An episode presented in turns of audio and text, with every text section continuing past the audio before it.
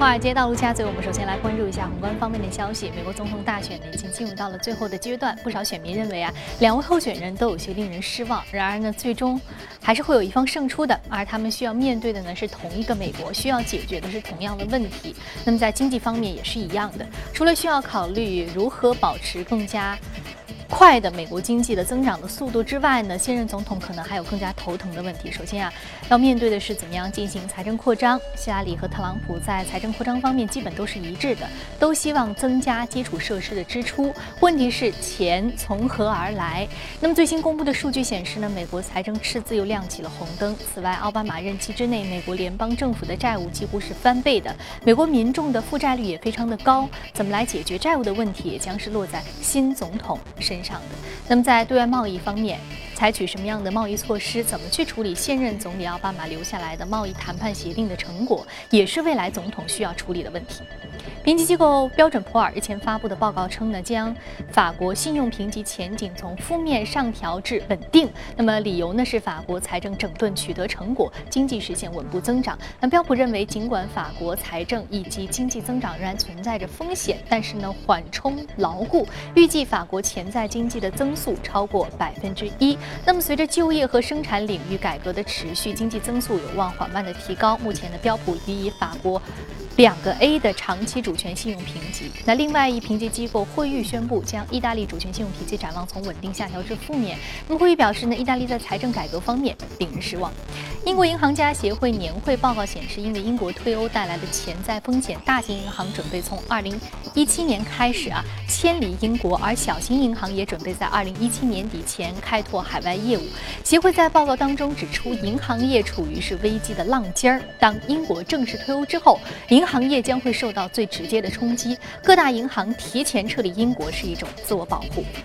印度财政部宣布，将与印度各大银行高管在周一召开会议，商讨不良资产的处置方案。那么，会议焦点呢将集中在钢铁、能源以及基建三大行业的不良资产处置的问题之上。这三大行业占总的不良资产的比例已经攀升至百分之九点三二了。那么，在过去两年，印度央行已经采取措施减少不良资产，但是效果还是比较的微小的，这让印度银行处理不良资产的压力日益增大。根据媒体报道，委内瑞拉总统马杜罗周末表示，石油输出国组织和非欧佩克国家非常的接近达成限制石油产量的协议了。沙特也传出了好消息，称已经邀请俄罗斯参与旨在促和联合行动的会晤。不过呢，俄罗斯的态度却是有点模棱两可。另一欧佩克成员国伊拉克也提出豁免限产的要求，这可能点燃欧佩克内部的新一轮纷争，令下月确定限产细节的欧佩克峰会前景。扑朔迷离。好，刚刚我们浏览完了宏观方面的消息啊，接下来我们再来关注一下美股三大指数的一个变化情况。我们来看一下美股三大指数上周五的表现，收盘的时候呢是涨跌互现的，但是呢我们看到幅度都不是很大。道琼斯工业平均指数是下挫了百分之零点零九，纳斯达克综合指数上涨百分之零点三，标普百指数微幅下挫了百分之零点零一。今天我们在宏观方面将为大家说的两只。个股啊，我们在宏观方面将和大家分享的个股呢，一个是 Microsoft，还有是 Netflix，都是属于纳斯达克板块的。那我们知道 Microsoft 的近期呢是创出了一个历史的新高。我们说十六年以前啊。互联网泡沫时期曾经让 Microsoft 的股价达到过一个高点，而现在的这个高点已经超过了当时那样一个泡沫四起的市场所给它带来的估值。我们来具体看一下，究竟是什么样的一个创新科技让 Microsoft 这只老牌科技股重新获得了关注。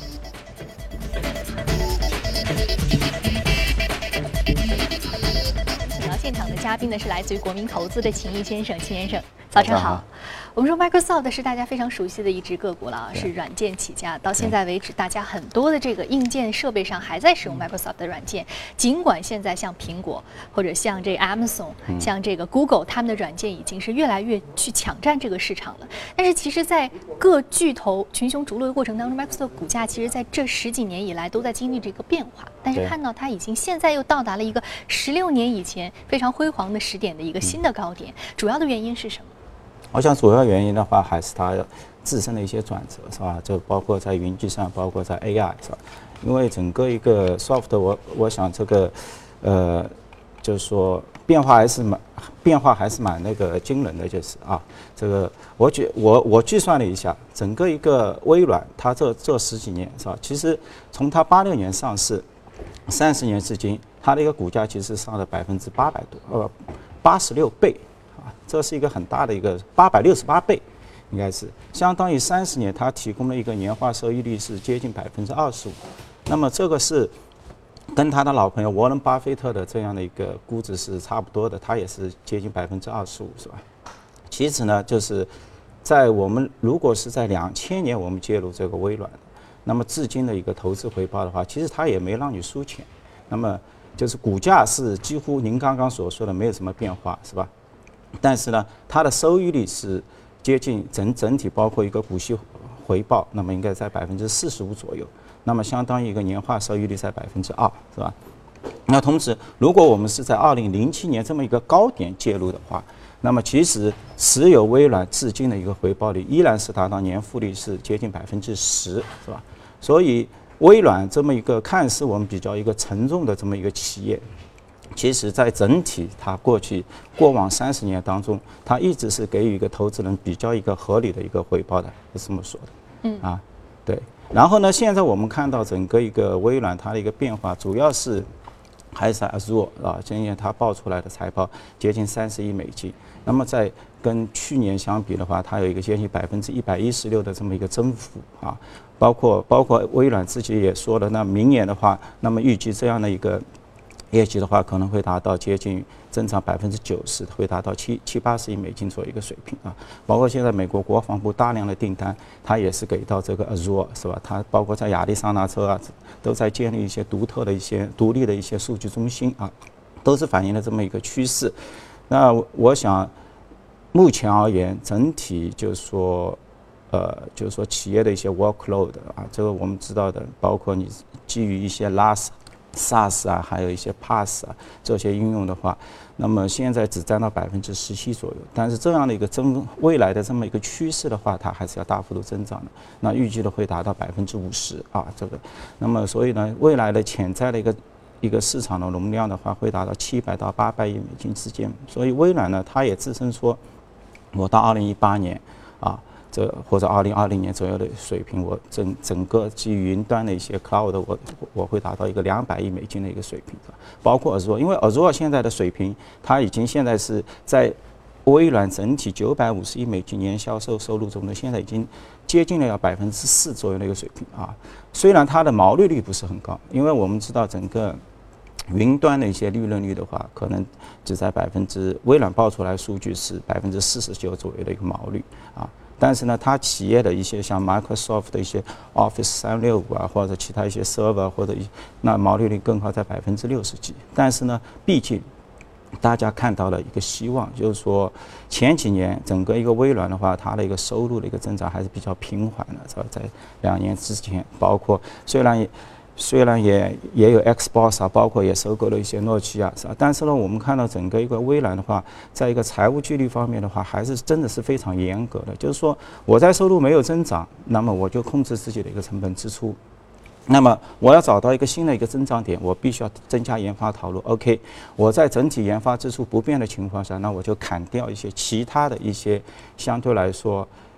没有增长的一些。就是说，业务板块的一个研发投入，所以呢，在收入没有发生很大的一个变动之下，整体微软的业绩还是比较平稳的，就显示了它一个强大的一个财务的一个把控能力。我说，其实如果不是在这种野蛮生长的时代，就需要去平稳的去这个以退为进，或者说呃平稳的这样的去使自己的这个经营达到一个相对而言水平的这样一个状态，不至于出现太大的一个亏损和波动啊。其实 Microsoft 的这种做法啊，我们看到在惠普。还有之前我们说这个诺基亚在破在之前这个清算之前，可能它也是采取了这样的一个啊方式。还有更多的这种我们说老牌这种硬件公司和软件公司，其实在面对这种新型的公司的崛起的过程当中，他们其实受到冲击的采取的方式都是和 Microsoft 比较像的。我们去剥离或者说去砍掉一些卖掉一些并不盈利的部门啊。但是我们看到其实云计算板块的一个机会也是 Microsoft 最近是把握的比较好的。而且云计算不仅仅是像它这样老牌的公司，很多新兴的公司。司是走在更前面的，但是它并没有掉队，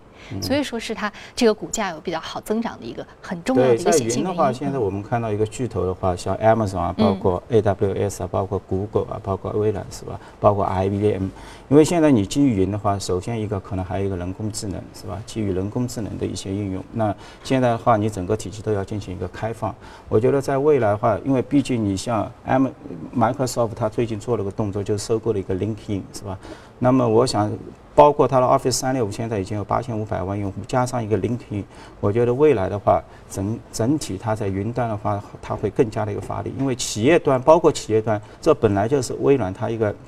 强势的一个老牌，一个核心的所所在。我觉得它的它的崛起，对未来现有的一些 SaaS 的一些应用，都会造成一个不小的一个冲击，是吧？因为老牌一发力，后面的一些。这些公司，我觉得独立的 SaaS 公司都会面临一个很大的一个竞争。压力就是，嗯，没错，那确实啊，Microsoft 它还有能力进行全产业链的这样一个布局，去并购其他的公司，说明一个它现金流比较丰富。第二，它其实这个公司还是具备一定的创新活力的啊。那其实我们说到，我们说一就是说这个很多的老牌的公司，它如果进行像这样的类似一个更加扩充自己产业链的布局，其实很多的单一技术的小公司压力还是比较大的，要不然被收购，要不然可能就被挤出市场。对对对对。那我们说一个新兴的公司啊。Netflix 啊，是典型的新的这种娱乐互联网的这种创新类的公司。那现在它的这个整个估值已经超过了五百亿美元了，这个数字非常的高啊，已经达到了几乎是和生产硬件、软件苹果当年达到的一个一个全世界曾经市值最高公司的这样的一个点位了。那这个 Netflix 我们知道它是一个。内容产出商和一个平台提供商啊，更多的说最早的这种典型的一对一的这种 DVD 式的租赁租赁平台。那它现在最高的这个估值，您觉得是在来自于它哪一部分呢？我觉得它的扩张还是蛮明显的，包括在在国际市场的，因为像上周的话，它的那个股价增幅要接近百分之三十，主要的。推动力的话，来自于它在 international 市场啊，包括欧洲，包括拉美市场，就是用户的一个大范围的增长，大范嗯，大范围的一个增长，它接近了百三百五十万户用户，是吧？所以这个增量还是蛮惊人。就是说，这种企业的一个伟大之处，就是它是一个国际化的一个公司啊。那其实我也可以看到，像国内的，包括乐视，是吧？其实它也在走。包括他在美国这次请了很多媒体记者，而且乐视它旗下有乐视影业，它和 Netflix 其实是一样的，它很类似，它努力的在 copy 它的这样的一个模式，但是呢，受制于国内现在资本市场，就是对对于一些创业创业板的一些融资的一些一些方面的一些挑战，所以呢，它并没有做的很大，是吧？因为这个还是一个 cash burn 的，所以所以我觉得从那个监管层的一个角度的话，应该对于这种在大局在国际市场进行增强。占抢占市场的这些公司的话，应该予以一定的一个放心，就像现在的那个 Netflix 一样，是吧？因为它毕竟是一个从无到有去挑战现有的一些就是有线广播。因为我们知道美国的有线广播价格还是很很昂贵的，你一年你看一下比较内容丰富的这些有线，在一年的费用可能在两千五百到三千美金之间。那么 Netflix 的话，它提供的是你一个月十个美金啊，一年一百多美金，所以这个价。差距还是比较远的，包括你像它上了一定的一个规模之后，今年整个 Netflix 它在 content 方面、内容方面的一个支出已经达到六十亿美金啊，四百多亿，接近四百亿人民币的一个体量。那么这与一些大型的公司的话就是不分上下的，就是说只要你一一旦把用户的一个规模数提升，那么它后面呢在内容上面的一个完善。各方面应该是很有作为，这个啊。嗯，我们说 Netflix 它不仅仅是一个平台用户的一个集结流量的这样一个平台，更重要它是一个内容产出商。就像我们曾经怎么去看它的估值呢？像索尼、像哥伦比亚、像曾经的这个米高梅，然后还有这个呃。呃，华纳兄弟或者说这个 Universal 这些公司一样，它一方面是占据了这样的一个内容生产的能力，另外一方面它又向一些很多的平台提供商 Amazon 有大量的流量、大量的用户，所以它的估值其实是两方面的一个双倍的估值啊。那我们说，其实国内还有很多像乐视啊，像爱奇艺啊，还有这个很多的这个平台，像像腾讯啊，像优酷土豆啊这些平台这种视频公司，未来其实都可以将 Netflix 作为自己商业发展的一个版图，或者说一个前瞻的指引啊。啊，有这样的一个国际化扩张的这样的一个用户增长的一个大的潜在的市场啊，加上本身这个内容产出的能力在不断的加强，其实呃，我们说到这个国内市场大的 IP 市场，还有说大的影视制作市场，二零一七年可能才是刚刚开始的元年啊，所以说。巨大的一个蓝海，还等待着一个空间去挖掘。我觉得国家的话，它应该扶持他们，就是说，因为中国文化走出去，走向全球，其实就是通过影视娱乐。对，有时候的话，你可能可通过一些终端，就像那种我做手机，我做电视，先把这个打开来，然后的话，慢慢加入一些中国的一个元素，达到一个低成本的一个全球扩张的这么一个。就是目的啊，低成本全球扩张，扩张的不仅仅是资本，不仅仅收入到的是这个企业的估值，更重要的还是一个文化输出和一个全球软实力的一个增强的重要的未来的一个目标，一个大国的形象啊。好，非常感谢秦岩这一时段的点评。那接下来呢，我们再来关注到的是上周五领涨的板块和个股分别是什么？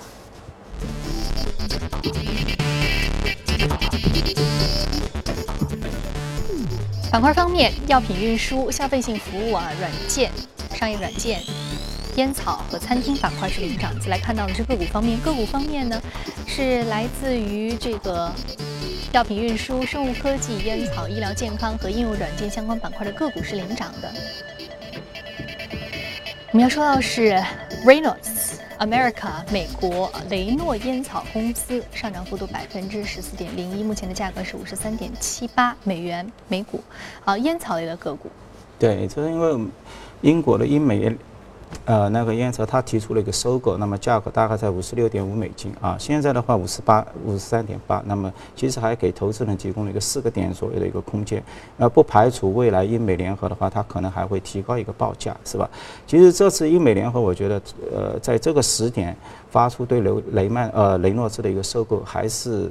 我觉得实际把控的还是非常好的啊。第一个，因为我们知道，在整个一个伦敦金融危呃那个英镑下跌之后，那么就是说英美联合它的股价其实上升了，因为它大部分收入都来自于境外，所以它的一个股价的话涨幅接近百分。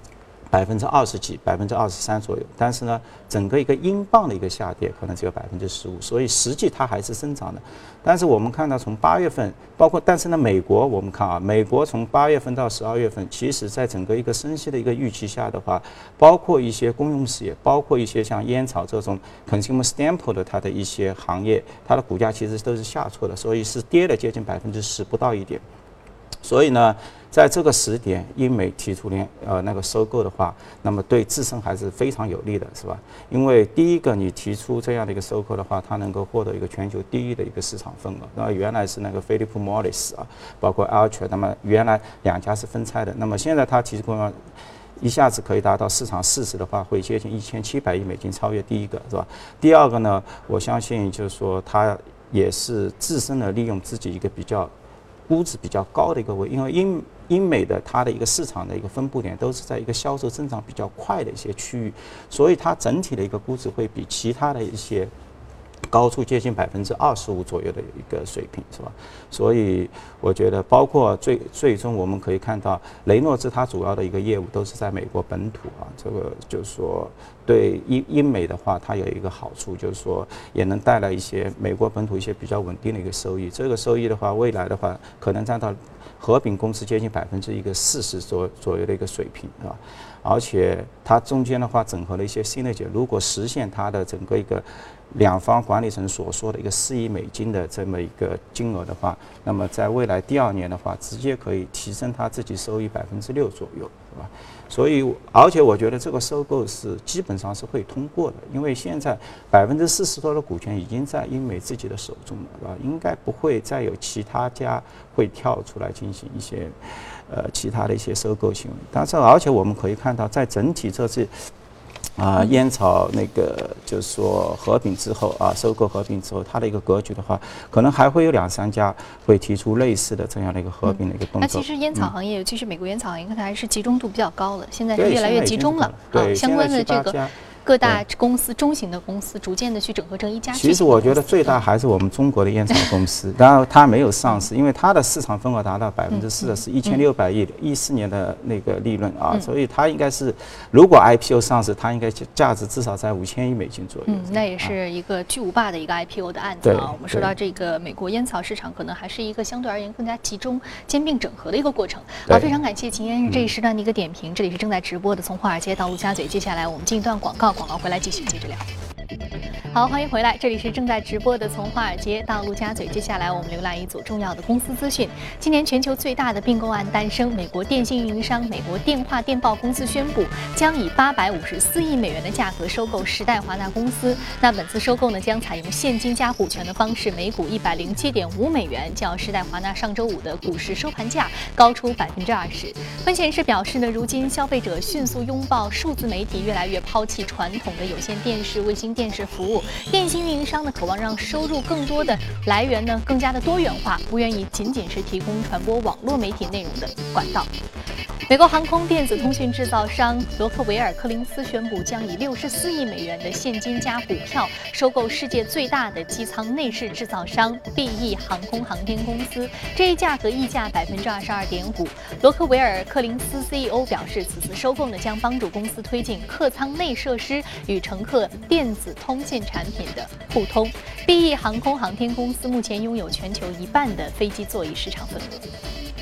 美国制造业巨头通用电气日前发布最新的财报称，由于第三季度订单下滑以及油气设备业务持续疲软，公司下调今年全年收入预期。通用电气 CEO 伊梅尔特表示，尽管全球范围内的业务仍然保持增长，但是呢增速比较的低。通用电气计划进一步控制成本。那么此前，通用电气的竞争对手另外一家制造业巨头霍尼韦尔也下调了全年的收入和盈利预期。据了解，本周苹果、Amazon、Google 三家科技巨头都。会陆续来公布财报。全球市场研究机构发布的最新报告显示，延续第二季度全球智能手机的出货呢是逐渐回温的态势，以及中国品牌出货持续高度的增长。二零一六年第三季度，全球智能手机市场维持强劲的成长动能，生产的数量呢约为三点五亿部，季增长高达百分之十点四，创出了今年的新高。那么具体来看，虽然双镜头旗舰机种 P 九的销量不如预期，但是华为整体生产数量仍然持续。的在第三季度攀高。好，刚刚我们浏览完了全球公司动态之后，我们再回到资本市场和嘉宾关注一下值得关注的板块是什么。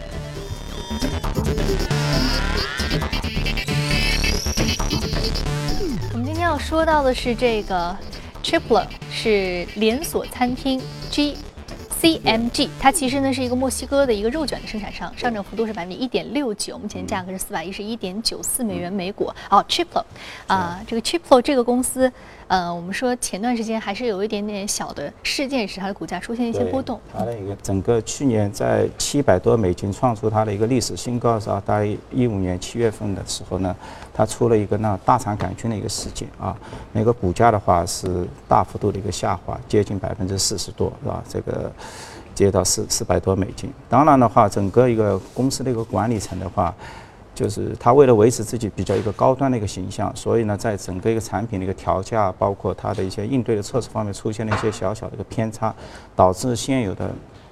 毛利率啊，从百分之二十，它一下子迅速的降到一个百分之十。那么在今年九月份的话，那著名的对冲基金潘兴资本就是阿克曼，它是宣布介入了啊，在十月二十号的时候，它正式的宣布，呃，介入两百多万股，那么成本的话，介入大概在十亿美金。那么其实我们知道那个 a r k m a n 的话，它还是属于 Activities 啊。这个之前的话，它在那个 Booking 上面也有一个大动作。现在其实它持有 QSR 的一些股票，就是一个 Restaurant Brand，那么接近十八亿美金。那么主要都是因为从 Booking 上面转过去的。那么他我当初翻了一下，一二年的时候，他宣布自己买入 Booking 的话，有几点理由啊。第一个的话就是说 Booking 的话，呃，它的一个就是说。公司的一个估值应该会比全全就是 franchise 的百分之一百特许经营的会来得高，这是他第一个理由。第二个理由呢，那么他认为整个 Booking 的公司的那个资产负债比例，那个就是它的一个杠杆比例过低。那么比起一些同行，那么它只有三点几，同行都在五点八左右。那么他认为，OK，我进来之后，那么我可以提高它的一个负债比例。那么。那么拿出来的这个现金可以对公司的一些股份啊，包括一些就是增加的一些。那潘兴广场是美国非常著名的这个 hedge fund，是一个很著名对冲基金啊。它所以它持有的一些呃公司的这样的一个持续性还是比较强的。对，那大家会预计到 CMG 进来的话，会对整个 CMG 会会有做出一些大的一个动作。我感觉接下来如果就是刚刚所说的跟 b o r k i n g 之间的一个差别的话，就是接进来的话，有可能就是提高负债比例。嗯，提高负债比例，这和它对于这个 Burger King 所做出的一些啊是比较类似的啊，都是这种连锁食品的这样的一个生产商。对对。所以说它相对而言，这个公司经营的策略可能是比较相似的一个改变啊。好，非常感谢秦先生这一时段的点评。啊，今天播出的从华尔街到陆家嘴的节目呢，您可以通过我们的微信官方公众号“第一财经资讯”查看。另外，你有什么样的意见和建议，可以通过微信留言。此外，您还可以到荔枝和喜马电台搜索“第一财经”进行收听。好，节目最后来关注一下啊，一只在新西兰奥克兰港口安家的野生豹型的海豹。我们一起来看一看，这只正在晒太阳的海豹便是我们故事的主人公了。当地的居民亲切地叫它欧娃。据了解，欧娃重约三百公斤，是一只野生豹型海豹。它将这个小码头作为自己的家已经有近一年的时间了，并且在其他海豹都在夏天根据迁徙习惯减。